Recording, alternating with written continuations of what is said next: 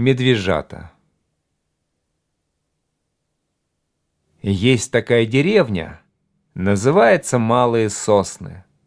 Малые не потому, что сосны в лесу невелики, а потому, что ближняя деревня, что за восемь верст, зовется Большие Сосны. В отличие, значит, от той. В самом непроходимом лесу эти малые сосны – Дремучий кругом лес. Еле мхом обросли, бородатые стоят. Сосны в самом небе ветви раскинули. Осинник в сырых местах, как чистокол наставлен, И вся чаща в трухлявой валежине, в сырости. Не продерешься через нее. Только лосям длинноногим и ходить тут, через валежник перешагивать. Вот в этих-то лесах и убили зимой медведицу.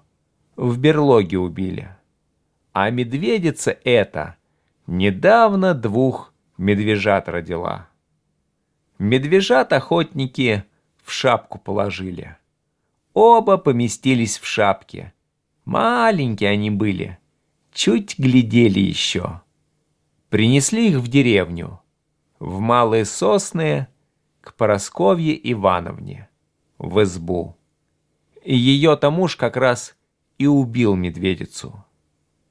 Принесли медвежат в избу, сунули под лавку, на овчину, на старый тулуп.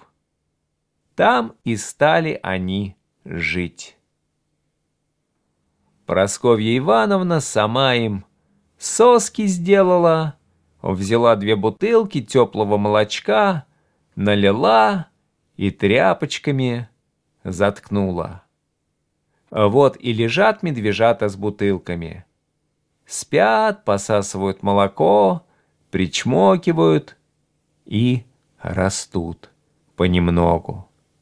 Сначала с тулупа не слезали, а потом и по избе стали ползать, ковылять, кататься. Все подальше, да подальше. Благополучно растут медвежата. Ничего себе. Только раз медвежонок один чуть не помер с перепуга. Кур принесли в избу. Мороз был на дворе такой, что вороны на лету замерзали. Вот кур и принесли что под холода спрятать. А медведишка выкатился из-под лавки на них посмотреть. Тут петух на него и наскочил, и давай трепать.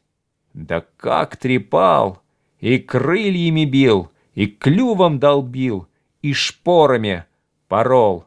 Ну, прямо озверел петух. Медвежишка-бедняга орет, не знает, что ему и делать, как спасаться. Лапами, как человек, глаза закрывает и орет. Еле его спасли. Еле от петуха отняли. На руки взяли, а петух кверху прыгает, как собака какая. Еще долбануть хочет. Дня три после того не сходил с тулупа медвежишка. Думали уж, не подохли? Да ничего, сошло. К весне подросли, окрепли медвежата. А летом уж куда больше кошки стали, с маленькую собаку. Такие озорники выросли. То горшок на столе опрокинут, то ухват спрячут, то из подушки перо выпустят. И под ногами все вертятся, вертятся, мешают хозяйке, Просковье Ивановне. Стала она их гнать из избы. Играйте, мол, на улице. Озоруйте там, сколько влезет. На улице большой беды вам не натворить. А от собак лапами отмажьтесь. или залезете куда повыше.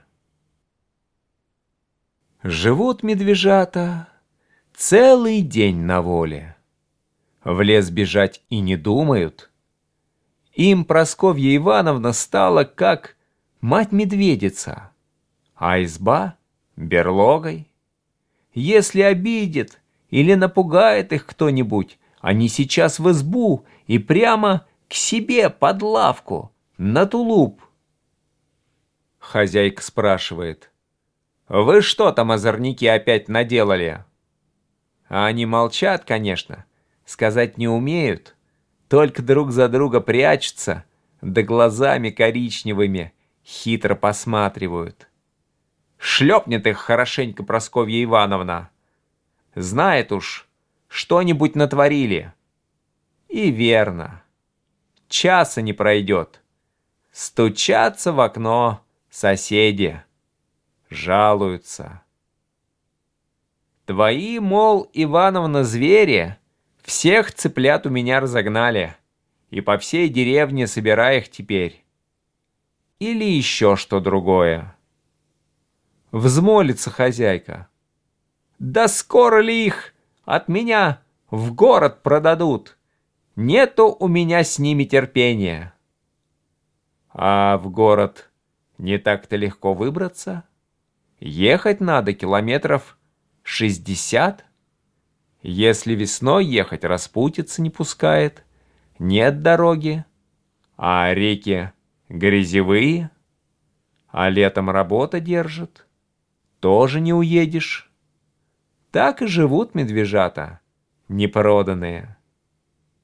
Пришел я как-то в малые сосны охотиться. Сказали мне, что медвежата тут есть. Я и пошел их поглядеть. Спрашиваю хозяйку, Просковью Ивановну, где твои медвежата? Да на воле, говорит, балуются. Выхожу на двор, смотрю во все углы. Нет никого. И вдруг, ох ты! У меня перед самым носом кирпич летит. Бац! С крыши свалился. Отскочил я, гляжу на крышу. Ага, вот где они сидят. Сидят два медвежонка, делом заняты. Разбирают трубу по кирпичку, отвалят кирпич и спустят его по наклону по тесовой крыше. Ползет кирпич вниз — и шуршит, а медвежата голову на бок наклонят и слушают, как шуршит. Нравится им это. Один медвежонок даже язык высунул от такого удовольствия. Я скорее в избу. Спасай, мол, Просковья Ивановна, трубу-то! Прогнала она их с крыши и нашлепала хорошенько. И в тот же день, вечером, пришли к ней соседи и тоже жалуются. Медвежата у трех домов трубы разобрали, да мало что разобрали, а еще и в трубы кирпичей навалили. Стали хозяйки днем печь топить, а дым не идет куда надо.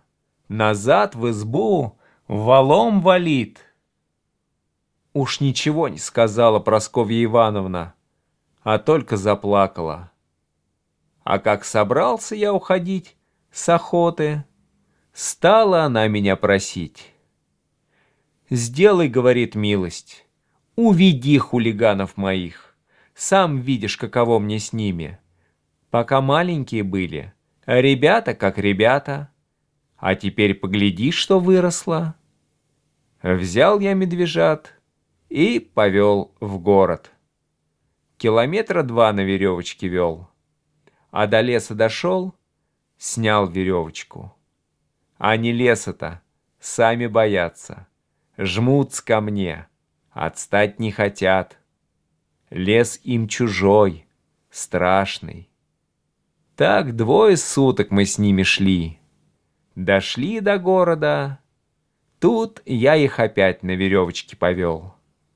Собак сколько набежало, ребятишек, да и взрослые тоже останавливаются, смотрят. Продал я моих малососинских хулиганов в зоосад, а оттуда их прямо за границу отправили. Обменяли на зебру, полосатую африканскую лошадь.